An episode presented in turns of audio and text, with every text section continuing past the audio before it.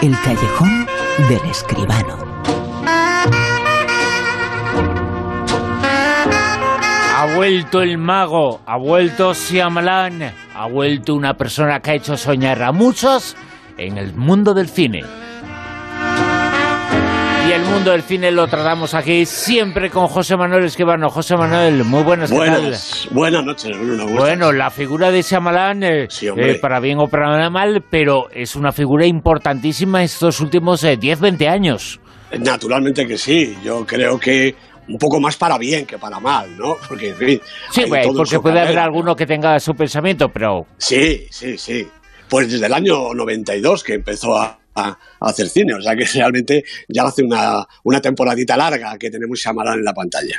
Eh, fíjate, hay muchas cosas de él que se quedan, que impresionan. Hay una escena de una película de él, creo que es La Checa del Agua. Mm. Eh, él hace un papel, un papel eh, corto, él es un escritor y le dice, la chica, no estés triste, no estés decepcionado, porque habrá un libro tuyo que no se venda nada, pero que dentro de 200 años caerá en las manos de una persona que cambiará el mundo, ¿no? Es cierto, es cierto, Eso me dejó impresionado, ¿eh? Sí, es una película muy bonita, ¿eh? esa, ¿eh? realmente, sí. Bueno, y llamó mucho la atención una película de la que se presenta ahora la que es su secuela, su segunda parte, la película El Protegido, la película que se estrena ahora es Glass. Creer en uno mismo es contagioso. Formamos parte de algo más grande. Luchamos por los que han sufrido.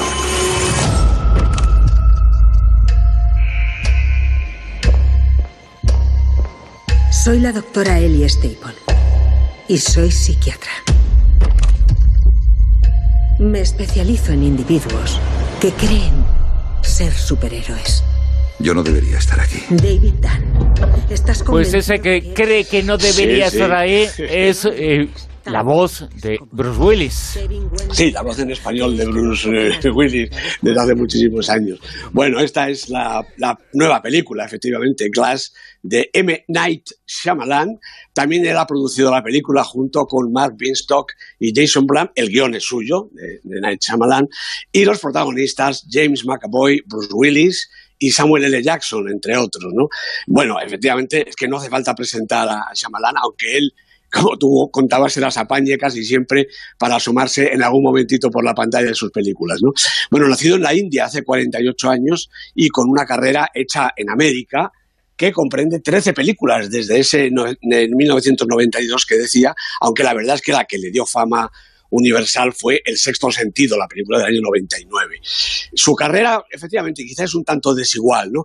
Pero sus historias siempre tienen interés, están llenas de misterio, de fantasía, algo de ciencia ficción, poesía y puede incluso que con ribetes de terror. Por ejemplo, James McAvoy da muchísimo miedo. El británico, el actor, deslumbró en múltiple en 2016 y repite ahora igual que Bruce Willis y Samuel L. Jackson, rescatados estos del Protegido, aquella película de hace 19 años, recordemos. Los tres son los protagonistas de Glass, porque lo que ha hecho Shyamalan ha sido enrocarse en su propia obra para enlazar los personajes en un nuevo relato. Glass es el apodo ahora del malvado Elijah, pero el argumento es igual de frágil y quebradizo que sus huesos. Hay que estar muy atento y no perder ni una imagen ni una palabra de cuanto sucede en la pantalla.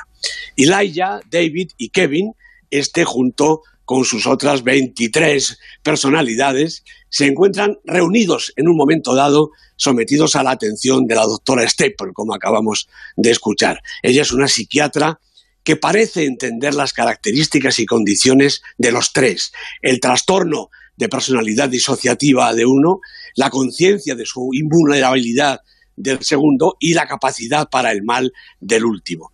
De alguna manera, efectivamente, los tres son superhéroes, como salidos de la infinita creatividad del mundo de los cómics, o bueno, o más bien tres supervillanos. Y como en toda buena historia de superhéroes, suponiendo que Glass lo sea, la película, cada malvado lleva su serie de posibilidades de redención. A David, a David lo acompaña su hijo, el crío alucinado del protegido, ahora ya crecidito. Casey, la víctima liberada de la bestia, tratará de rescatar a Kevin del abismo y la madre de Elijah luchará por la quebrantada vida de su hijo. Bueno, si hay redención o no, si los personajes acaban aquí su vuelo o siguen planeando en las retinas y en las pantallas de todo tamaño de la gente, es algo que no se puede desvelar sin ver la película. Lo que sí perdura en mí después de haberla visto es la tremebunda interpretación de James McAvoy, un titán que látex y efectos digitales aparte cambia de registro en segundos y que va de la ternura al horror y de la confusión a la lucidez con una facilidad pasmosa. Naturalmente, mucho mejor en versión original, no hace falta insistir. Bueno, y confieso que tenía yo mi prevención ante esta película. Por un lado, como ya decía, no todas las de Shyamalan me parecen obras maestras. Y por otro, esto de reunir a personajes tan dispares y separados en el tiempo, se me antojaba un experimento más que arriesgado.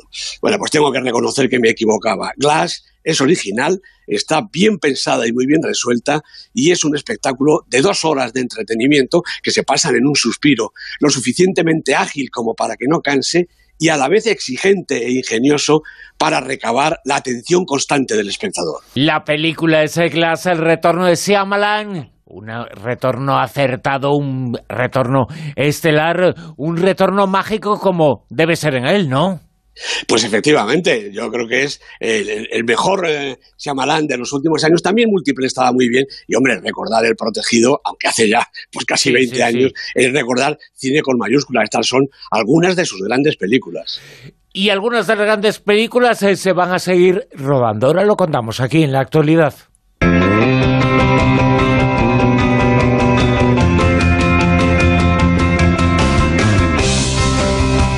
Que José Manuel, el príncipe de Zamunda, vuelve a la pantalla. Sí. sí, sí, sí. Hay grandes películas y luego hay otras cosas pues que van y vienen también, ¿no? Parece que Hollywood ya no sabe qué inventar, entonces vuelve el príncipe de Zamunda. Paramount se dispone a producir la película, naturalmente, otra vez con Eddie Murphy, como el príncipe Akim, que ahora vuelve a Nueva York porque le han dicho que tiene un hijo por allí perdido. ¿no? Va a dirigir la película Craig Gruber, el guion es de Kenya Barris sobre la idea original de Barry Proustin y David Sheffield. Se quiere contar también con Arsenio Hall y James Earl Jones como continuación de sus propios personajes y recordemos, eso sí, que la primera el Príncipe de Zamunda original, fue dirigida por John Landis, palabras mayores en aquel momento, recaudó 300 millones de dólares y tuvo incluso dos nominaciones al Oscar. Yo apostaría algo a que este retorno no va a ser tan, tan, tan espectacular. El retorno del príncipe de Zamunda, el príncipe de Zamunda 2, eh, parece que hay crisis de ideas. Yo creo que sí, hombre. Tanto es así que la maldición de las brujas también vuelve. Pues ya te digo, una película que hizo Nicholas Rock en 1990 recordemos, basada en un librito, en un cuento de Roald Dahl, que cuenta las aventuras de un chaval al que quieren matar unas brujas. La nueva película, otra vez, La maldición de las brujas, va a ser dirigida por eh, Robert Zemeckis, otro retorno. La verdad es que Zemeckis yo pensaba que estaba casi casi hasta jubilado, por se conoce que quiere ganarse unos dólares de nuevo, ¿no? Va a producir CMX junto con Alfonso Cuarón y Guillermo del Toro, algo saben estos de brujas y de imaginación, y la gran bruja, la que hacía Angelica Houston en aquel momento, sería interpretada por Anne Hathaway. Y yo aquí tengo que protestar, Bruno. Anne Hathaway es una bruja. Venga, hombre, yo les voy a mandar una foto de una cuñada que tengo, que seguro que les va a ir muchísimo mejor. pues, eh, madre mía, es que... Eh, ¿A quién se le ha ocurrido, no? Pues no lo sé, yo la verdad es que me acuerdo poco de, la peli, pero sé que Angelica Houston, hombre, es una bruja estupenda. Yo creo que era una bruja desde que era jovencita, pero, pero Anne Hathaway, por favor, criatura. ¿Qué cosas se les ocurren a los americanos, no? En esta película tampoco podía estar eh, porque es una actriz española bellísima, majísima y además eh, con un cerebro envidiable. Es una de nuestras eh, mejores actrices y ahora vamos de ella, de Elena Anaya. ¿Qué piensas de Elena? Ah, pues, eh, pues pienso de Elena Naya que ya estaba tardando. Eh, sé que ha estado pues un par de años eh, retirada porque ha tenido un crío y se ha dedicado a su hijo, algo que realmente la retrata perfectamente. Elena Naya me parece una actriz sensacional y además, Bruno, una de las personas más inteligentes del panorama cinematográfico español. Para mí realmente lo tiene todo. Fíjate, empezó a trabajar con 19 años ahora pues tiene eh, pues cuarenta y pocos, imagino, ¿no? No ha dejado de trabajar y sobre todo, Bruno, no ha dejado de estudiar, y me consta, en todo ese tiempo. Así se hace una carrera como actriz o como actor. Hay una entrevista hoy a Elena Naya en el país en que me parece deliciosa ese retorno al mundo de la pequeña pantalla, porque también ella va a hacer una serie de televisión. Y le preguntan, después de hablar eh, del Papa Francisco, dice que es eh, fantástico el hecho de que se esté acercando y que nos esté despertando sobre algunas cosas, aunque ya no sea creyente, pero le preguntan, ¿practica algún tipo de fe? ¿En qué cree usted? Y ella dice, yo creo en la educación y en el amor y en el respeto, que van de la mano. Hay mucha gente que no tiene la suerte de nacer con amor en un entorno afectivo. Creo en mirar al otro y entenderlo, en dejar las cosas eh, como te gustaría encontrarlas, en ser consecuente con las injusticias terribles que hay en el mundo y hacer lo que sea posible para ayudar y que tu vida no perjudique la existencia de los demás. Hay que educar con el ejemplo. Y también me preguntan sobre la protección infantil, la sobreprotección a los eh, niños, a los adolescentes que se les consideran eh, niños. Hice cosas muy interesantes sobre que dar información a los niños da libertad a ellos, que no hay que tratarles eh, como imbéciles, hay que tratarles eh, normal. Y dice cosas muy interesantes Serena Naya en esta entrevista. Pues, ¿eh? pues, pues, pues, no me extraña nada, me ratifico absolutamente en lo que te decía. Me parece un personaje delicioso, una estupenda actriz y una persona profunda e inteligente. Me encanta a mí Elena Naya. Y algo muy interesante, muy estupendo que todo el mundo tiene que ver en el super10.com, en internet está toda la información, es esa lista con todos los factores en juego, una lista que esta semana depara estos resultados. En el puesto número 10, José Manuel. Bueno, pues ha vuelto a bajar al 10 El silencio de otros, este estupendo documental español de Almudena Carracedo y Robert Bajar. De verdad, de verdad, de verdad, hay que ver este documental. En el 9. Pues lleva cuatro semanitas y ha bajado un puesto también El regreso de Mary Poppins, la película que ha hecho ahora Rob Marshall, lo que decíamos antes del retorno una y otra vez de las mismas películas. Emily Blunt es ahora Mary Poppins. ¿Ocho? Sigue subiendo y esto debe ser efecto de los Globos de Oro. Bohemian Rhapsody se había caído de la lista, ha vuelto a entrar y ha subido del 10 al 8 en su octava semana. Siete. El Reino repite posición, la película española de Rodrigo Sorogoyen, 16 semanas en el Super 10, es nuestra película más veterana. 6. Aquaman también repite eh, la posición en la cuarta semana de entrada en el Super 10, la película de James Wan con Jason Momoa de superhéroe acuático. 5. Otra película española, Entre dos aguas, de Isaac y la Cuesta, con Ismael y Francisco José Gómez, los dos hermanos de protagonistas, siete semanas en la lista, ha bajado un puestecito. Cuatro. Bueno, película de la semana, cómo no, es la película que además ha, ha tenido una taquilla realmente importante. El vicio del poder, una de las que suenan importantes para los Oscars, dirigida por Adam McKay, con un inmenso Christian Bale, con Amy Adams, Steve Carell, Sam Rockwell, un reparto sensacional. Aquí hay Oscar seguro. El vicio del poder en la película de la semana y, sin embargo eh, el poder es eh, bueno, los que quieren algo malo para nosotros eh, no son los poderosos, no son los millonarios, no son los ricos, eh, son los que están por debajo, los pobres que nos lo quieren quitar, ¿no? Efectivamente, así es. Bueno, pues esta película cuenta una historia, una historia muy americana, desde luego.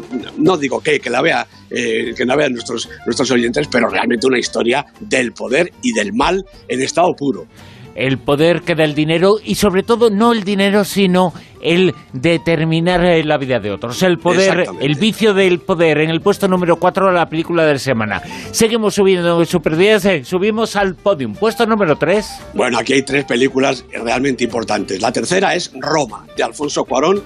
Repite posición, no ha conseguido subir más, pero en su sexta semana se ha colocado aquí entre las tres de honor. Dos. Cold War de Powell Pawlikowski, 15 semanas en la lista, muchas de ellas en el primer puesto.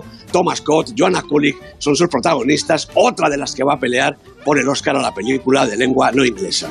Y en lo más alto, puesto número uno. A mí me parece una obra maestra del que es desde luego un maestro del cine contemporáneo. Un asunto de familia de Hirokazu Koreeda. Cuatro semanas en la lista, le costó un poquito, pero ya está en lo más alto y me parece que aquí va a aguantar un poquitito. Y a mí me parece que en el Super 10 has dado muchas eh, películas, muchos títulos que se van a llevar Oscar, ¿eh? Yo creo que sí, de estas tres, una seguro. Y de estas de ahí un poquito más abajo, pues Servicio del Poder, La Bohemian, Rhapsody, con toda, casi casi con toda seguridad. Bueno, eh, en el Super 10 suelen estar casi siempre buenas películas y algunas de estas buenas películas ganan Oscars. Es que esto es así. Y el Oscar importante este año va a ser el Oscar a la mejor película en habla no inglesa y desde luego que va a estar entre las que has dicho porque yo creo que están todas, ¿eh? Seguramente, yo apostaría por una de estas tres fijo. Por eh, Roma, por Cold War, eh, por un asunto de familia, son tres Yo, ver, películas yo- estupendas que están ahí. Eh, Exactamente, yo, yo tengo mi favorita. Después, los señores de la academia dirán lo que le parece a ellos. bueno, no me digas que tu favorita es la que está en el número uno. Que nos conocemos hace mucho. Sí, verdad que sí. Pues claro que sí. José Manuel Escribano, muchas gracias. Un abrazo, Bruno. Hasta luego. En Onda Cero, La Rosa de los Vientos.